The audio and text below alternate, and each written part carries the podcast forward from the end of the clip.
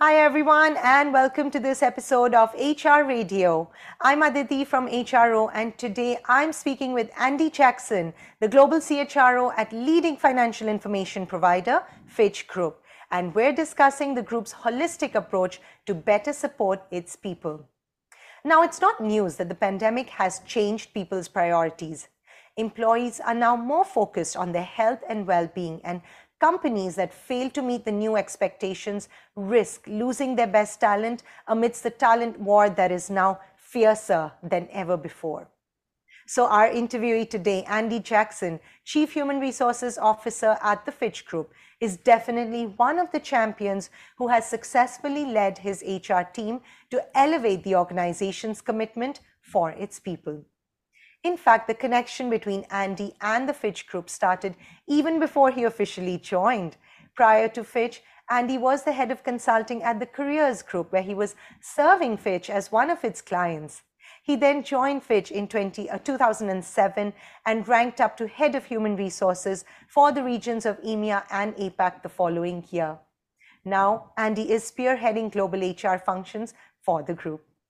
So, today in this podcast, let's tap into his in depth experience at Fitch to find out how the group has led its people through turbulent times and established a better workplace where everyone can thrive. It's an absolute pleasure for us to welcome you here, Andy, and thank you for joining us. How are you? I'm very well, and um, thank you very much for inviting me. It's quite an honor. It's our honor as well. So, thanks so much for joining us. Andy, I'm going to go straight into my first question for you today. Now, I think we all agree that the past few years have brought the greatest challenges to all of us. So, in such uncertainty, how did Fitch go the extra mile to support employees, especially in the APAC region, during the pandemic? We didn't expect or want the pandemic, um, but we had to react to it. And uh, it enabled us to develop things that we are we will sustain and in a, post-pandemic world i think make our workplace better. So if we think right back to the beginning um, of the pandemic the, the, first thing is particularly focused on asia as it, it is our most diverse sort of geographic region. It's a, a growing region. We have 11 um, countries represented um, so you know right across the region there's a tendency, and I, I, say this in my experience of managing sort of HR for Europe and Asia before I managed it globally, there is certainly a tendency, if, if I may say, particularly in US uh, headquartered companies, to look at Asian as just another region. And people need to get there more to see to see how sort of diverse and big it really is. To, to put ourselves in the mindset of, of what it was like in 2020, you know, not only do we have a, a large employee presence in Asia, um, but it's one of our fast growing regions. Um, Fitch is a knowledge business, um, an information business. So in a way, we're kind of lucky compared with many other companies in that we we only really have people, and people who, in theory, can do their jobs from anywhere. However, we had not tested that. Um, we might have had a small proportion of our employees working remotely or in a, a hybrid or flexible way, but the default for Fitch was to be working in the office. So we had um, we, we had sort of two real challenges. Um, one was to maintain our, if you like, our operational resilience and to, to to keep producing our content and product. Which, by the way, in the pandemic, as the world gets more uncertain, the demand for financial information and answers goes up. So we were not we were not facing commercial disruption. If, if anything, we were facing increased demand, but a huge operational disruption. Um, second is there was a pandemic and employees were you know in, incredibly fearful and concerned.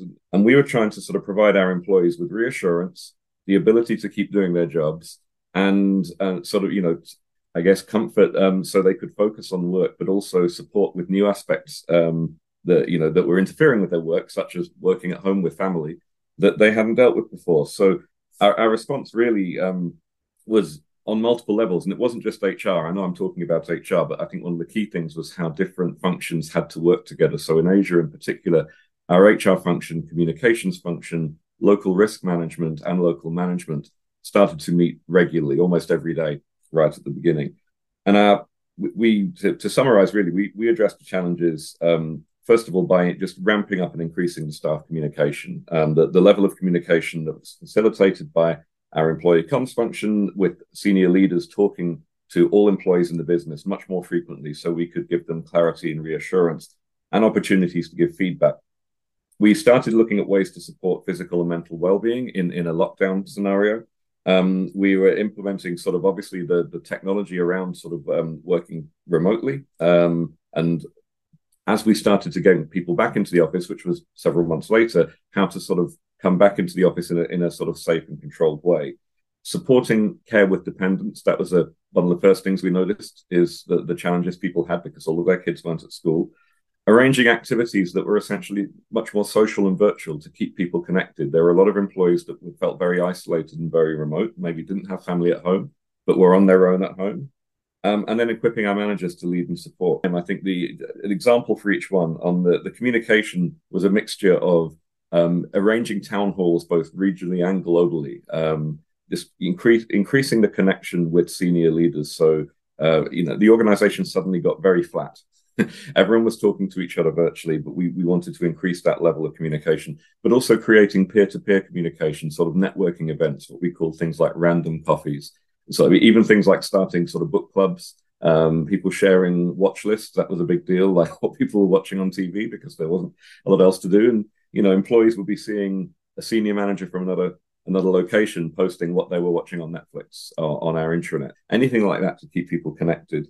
Um, the enhancements to technology came pretty quickly, but our IT team really stepped up and got everyone working remotely very seamlessly but we also provided support with employees in terms of uh, just allowances for to allow them to purchase things um, to keep their home office setup working.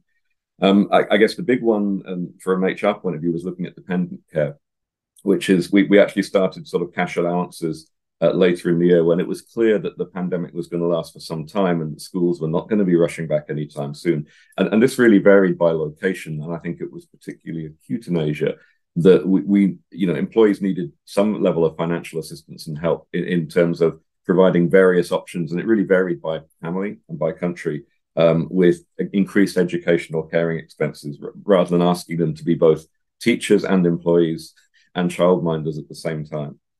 Um, as we started to move our way back, we needed to improve, I think, our, our access to work to flexible working. Uh, so we we had long discussions that, that, about how we would actually operate in a in, in a post-pandemic world. So we um, we established a hybrid working um, sort of approach where people aren't, no matter what their location, no matter what their role, they aren't required to be in the office 100% of the time. And we provided flexibility within that to allow employees to um, request. We, we have to have a discussion with them, but to at least request an alternative work schedule, if either temporarily or ongoing, if that's what they need. Um, we built on sort of well-being programs. We, we didn't really, if I'm honest, have a, a true global offering on well-being prior to the pandemic. So we enhanced our employee assistance program, but that's very much a reactive sort of thing that you dial if you if you want to talk to someone. We augmented it with a, a company we'd started to partner with, which are called Unmind, and and they go a lot further than just a reactive well-being service. They they like an online portal uh, that that has a huge range of content, and we ma- made sure that was rolled out globally. And then we also started to further. We we have um, a group of employees that we call our mental health first aiders. We, we started that initiative pre-pandemic, but we we, we upped it um, throughout the pandemic, and, and now we have about 40 globally. And these are employees that actually have accredited training, um, not therapists. Uh, they, they don't have that responsibility, but just someone that employees could talk to who is a peer, who is uh, you know a friendly person who can listen, but also can signpost them and help them get a new perspective and think about things. So it's an alternative to talking to HR. It's an alternative to phoning an anonymous EAP service or, or looking at an Unmind app on their phone. It's actually another colleague who can empathize, but who can also sort of point them in the right direction. We try to make sure that we have the same principles about how we treat all employees globally. But there are certain situations, and the pandemic is one of them, where things were just different. So, uh, in particular, people in Hong Kong and in North Asia and China had far more restrictions than maybe our employees in the US did. So we provided specific care packages that would enable them to overcome those restrictions. So those were specific allowances sort of focused on the, the Hong Kong employees and including enabling them finally, you know, to, to be able to sort of um, travel, but also cope with the sort of quarantine obligations as well. Um, a little different in North, you know, in, in China, um, particularly in Shanghai, that it was sort of the acute lockdowns that came after the first wave of the pandemic finished. But we had um, employees that were caught up in those. So we were actually sort of sending care packages like food, food to their houses. And also we had sort of specific things like the comms team organizing sort of online yoga, things to sort of get people out of their seats. Because what we notice is the tendency for employees is just to work. it's really all they got as a focus. We we don't want to take advantage of that. We we're the ones actually encouraging people to stop working uh, at different times and sort of take a break.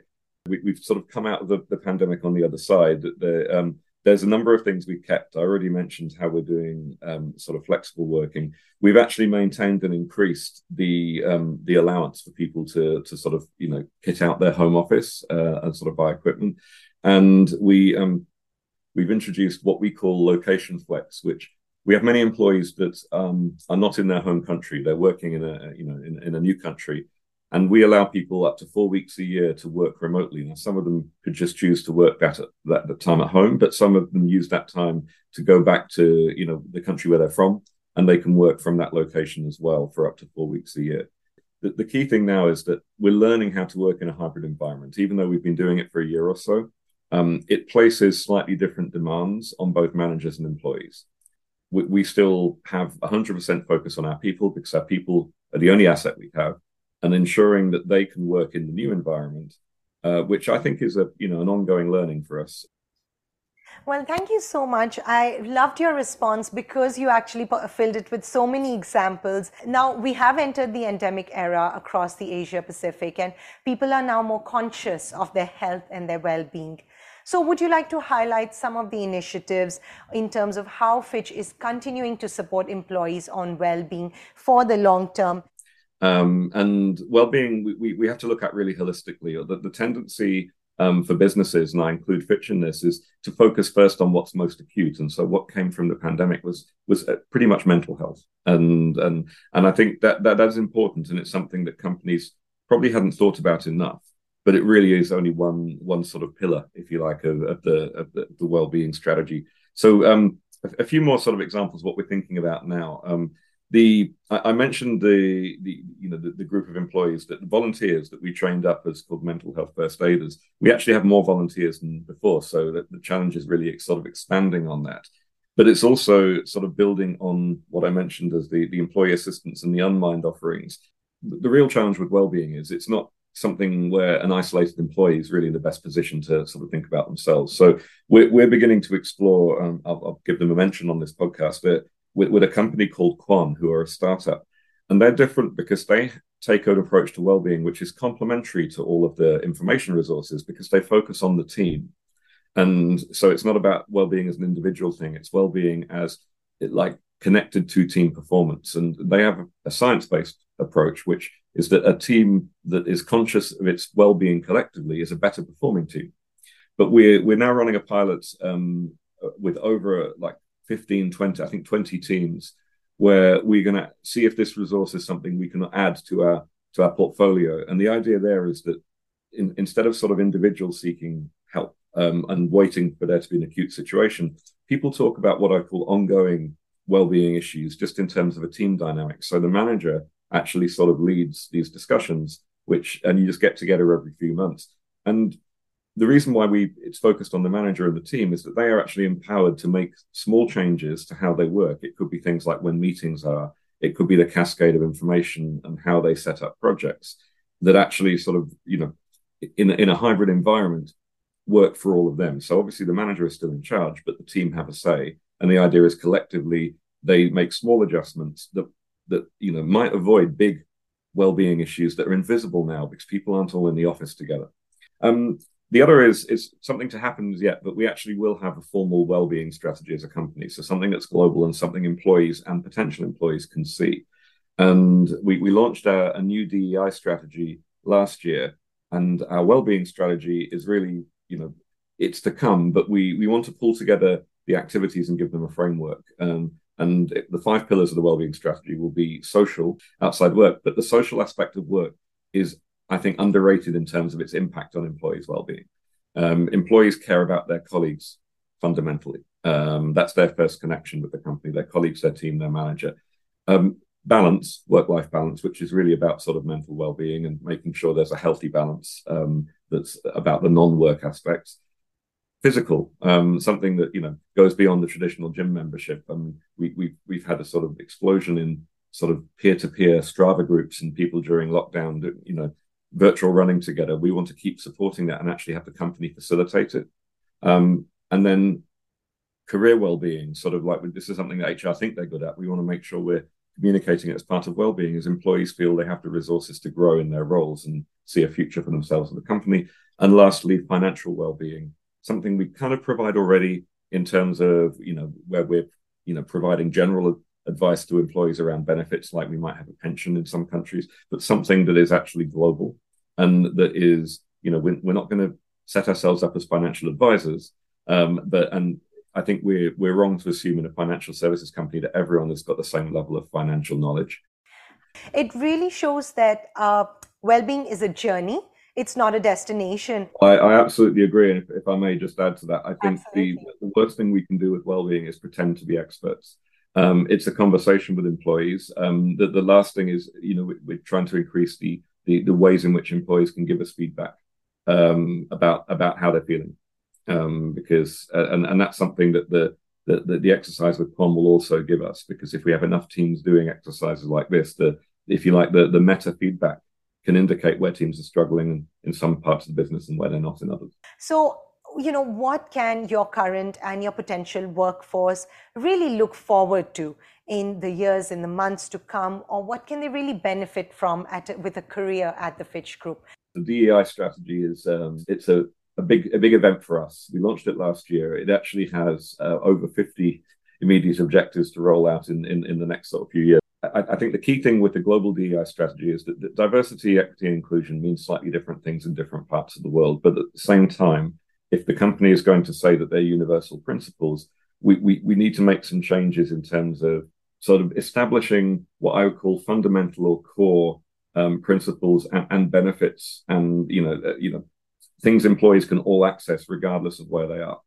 So therefore, um, launching something like I already mentioned our, our hybrid working policy, but allowing whatever the sort of baseline employee rights are in each country, but saying, well, at Fitch, we want everyone to have the ability to request an alternative work schedule. So, so some of this isn't new, but it's just taking a different approach to make sure that employees understand that they, you know, that, that we can try and provide a, a global and holistic approach is one. So I, I would go back to the, um, even though it's, you know, I've mentioned it in the context of hybrid, the ability, we're very acutely um, aware of the pressures on people at different stages in their life. And one place we've started that I think is is universal for DEI because you know one thing that's common everywhere is, is you know the gender disparity in senior levels.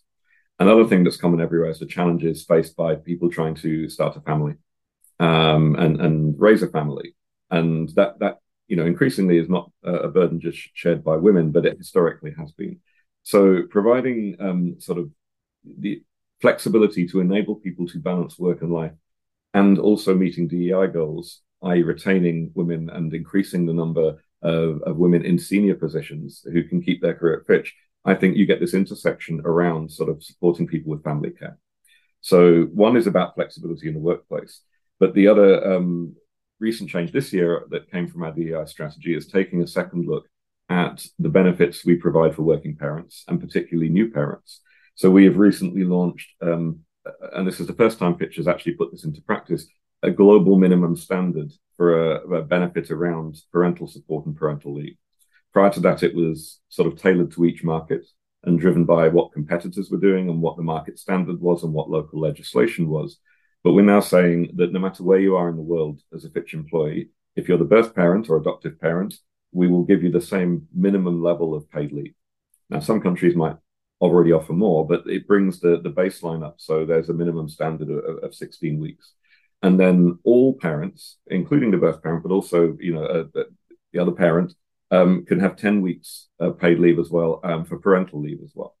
So that, that's been sort of released um, in the last few months. We're working obviously on a local policy that each country can sort of refer to, but they know that there's a global principle uh, and a global standard. And that extends beyond just the benefit like leave. It's also about the, the commitments we make about reintegrating people into their careers after they've taken the leave to make sure that people are comfortable um, and particularly, you know, uh, male employees that may not have had this benefit before, that they, they feel that there is no um, sort of barrier or stigma to their career if they take an extended period of leave. So we'll, we'll go further on this to sort of look at what we can do regardless of where people are in the world, and regardless, obviously, of, of their gender, their background, um, you know, their race, to make sure that people feel that there there is a level playing field in terms of getting sort of equal career opportunities at the company.